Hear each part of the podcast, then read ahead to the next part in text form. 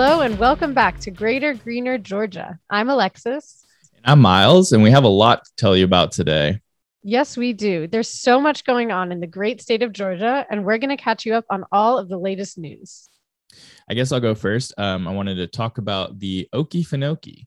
Um, we have talked about it a couple times on the podcast about the Okefenokee swamp, but some more positive news just came out this week. Um, actually, on Tuesday, February 8th, Governor Brian Kemp proclaimed it the Okefenokee Swamp Day.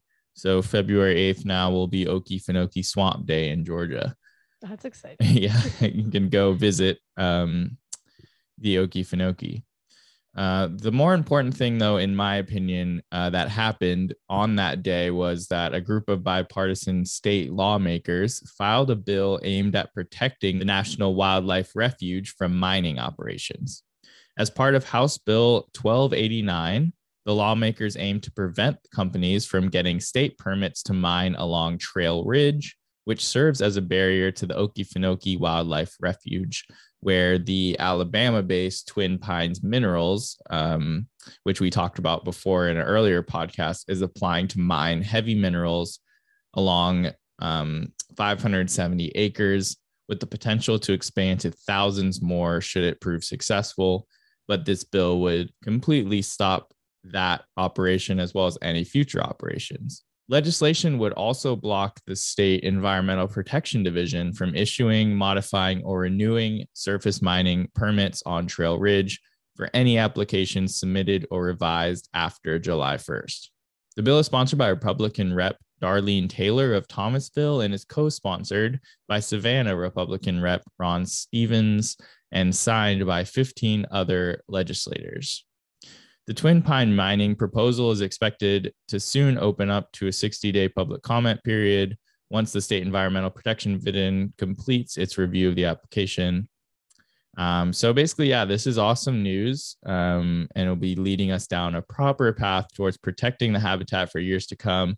I personally have not been to Okefenokee yet, but I've heard that it's definitely a must visit in Georgia.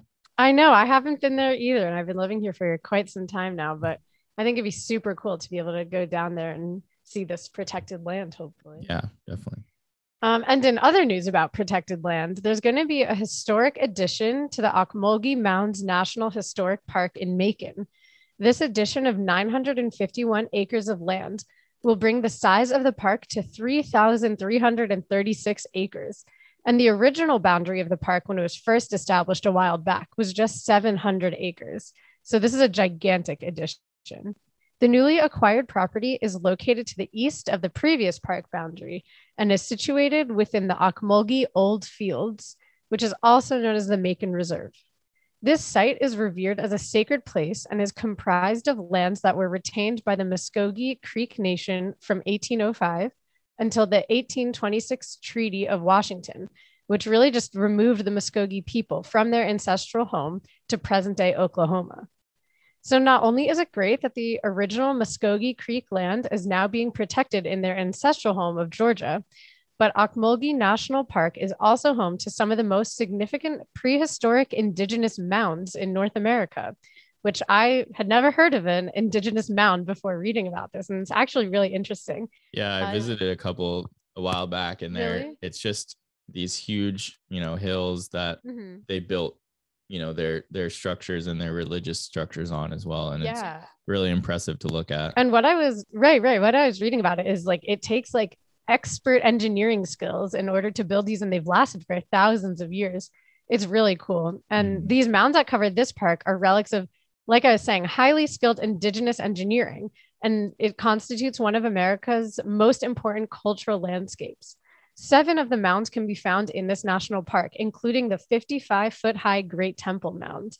And furthermore, the land that makes up the Ocmulgee Mounds National Park has been continuously inhabited by humans for 17,000 years which is just crazy. I can't even imagine that amount of time. And David Hill, who is the principal chief of the Muscogee Creek Nation, says that the additional property being added to the national park includes some of their most important unprotected ancestral lands. So it's definitely a very exciting addition to America's collection of national parks. And it's really exciting news coming out of Macon. Definitely, definitely. Um, moving into some not environmental news and not as happy, but yeah, we gotta um, take wanted, a little bit of a turn. yeah, wanted to touch on um, some of these bomb threats that have been called in the last couple weeks against HBCUs. Last Tuesday, the 8th, a bomb threat was called into Spelman College here in here in Atlanta, and this is the third threat of the year already at this HBCU. Um, about two dozen HBCUs have received bomb threats this year. The FBI has called the threats hate crimes and said last week it is working with 20 field officers nationwide on an investigation. That's so crazy. I like don't even have words for how crazy and sad all mm-hmm. that is.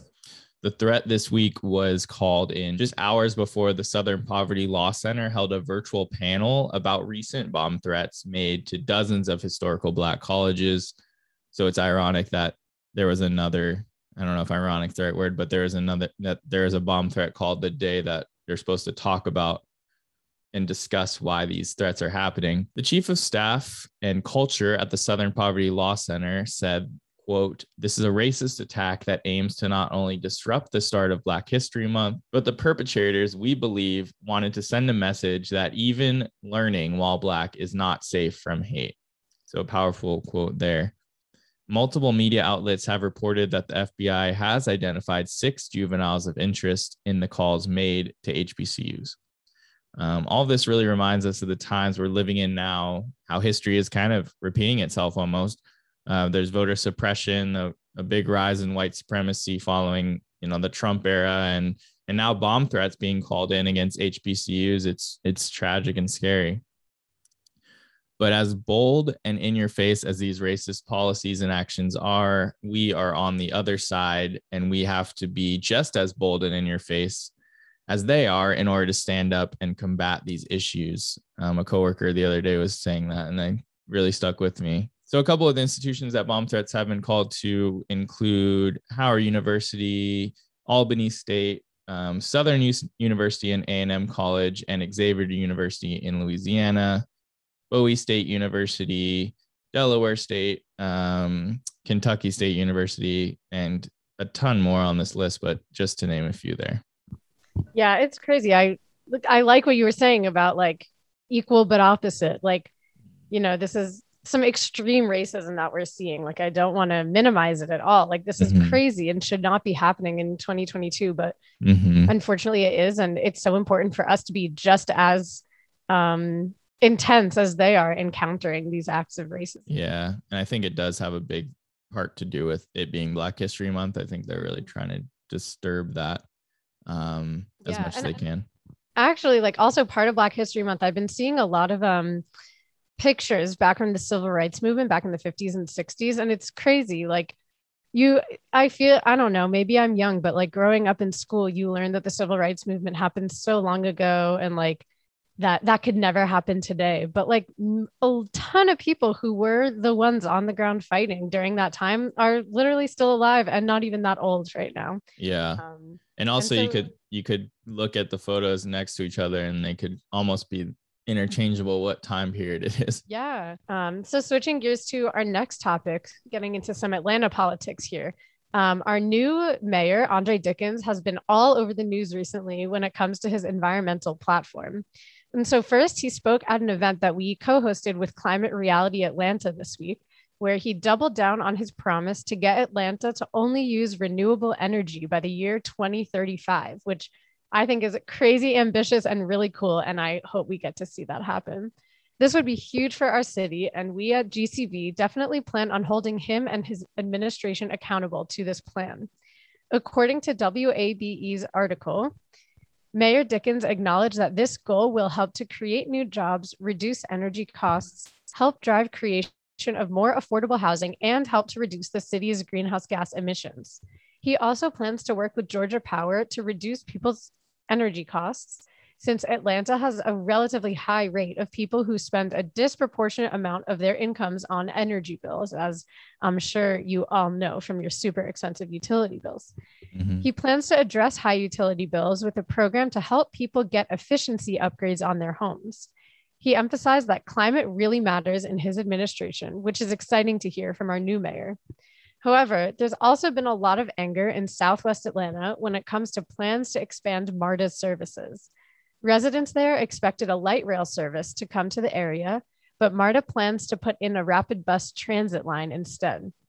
More than 100 people attended a community meeting with the mayor to hear about these plans, and they fear that the money being promised for the Campbellton Road area will be used elsewhere in the city.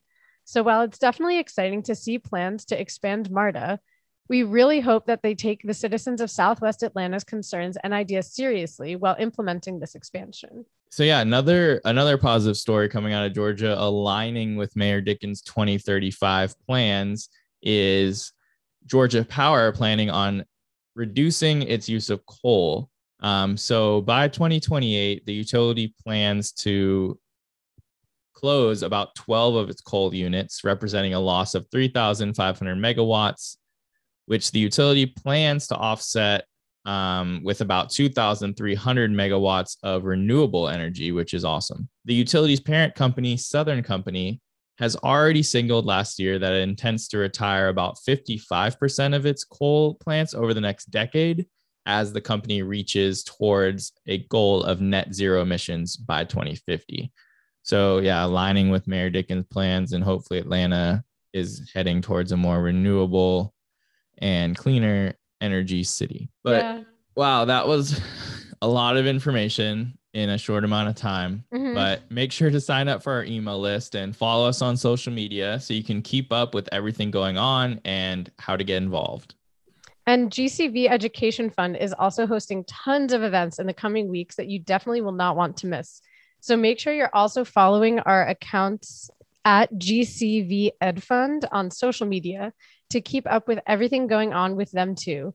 And we also do not want to forget to mention that the legislative session in Georgia is well underway, and there's lots of bills that we uh, are supporting and also advocating against. And so, if you want to keep up with that fight, you can go to our website at gcvoters.org slash legislative uh, to keep up with all those bills that we are tracking as well. And mentioning again, but most recently coming from the Educational Fund is our documentary about the community of Adel and the environmental justice issues they are facing. So, yeah, go again, gcvedfund.org to look at all that. We also released a super detailed report about the construction of nuclear power plant Vogtle and how it's costing Georgians over $30 billion. So you can also check that out at gcvedfund.org. Well, that's all for now, but um, we'll be back with a new episode in two weeks. Thanks for tuning into Greater Greener Georgia. Have a great week.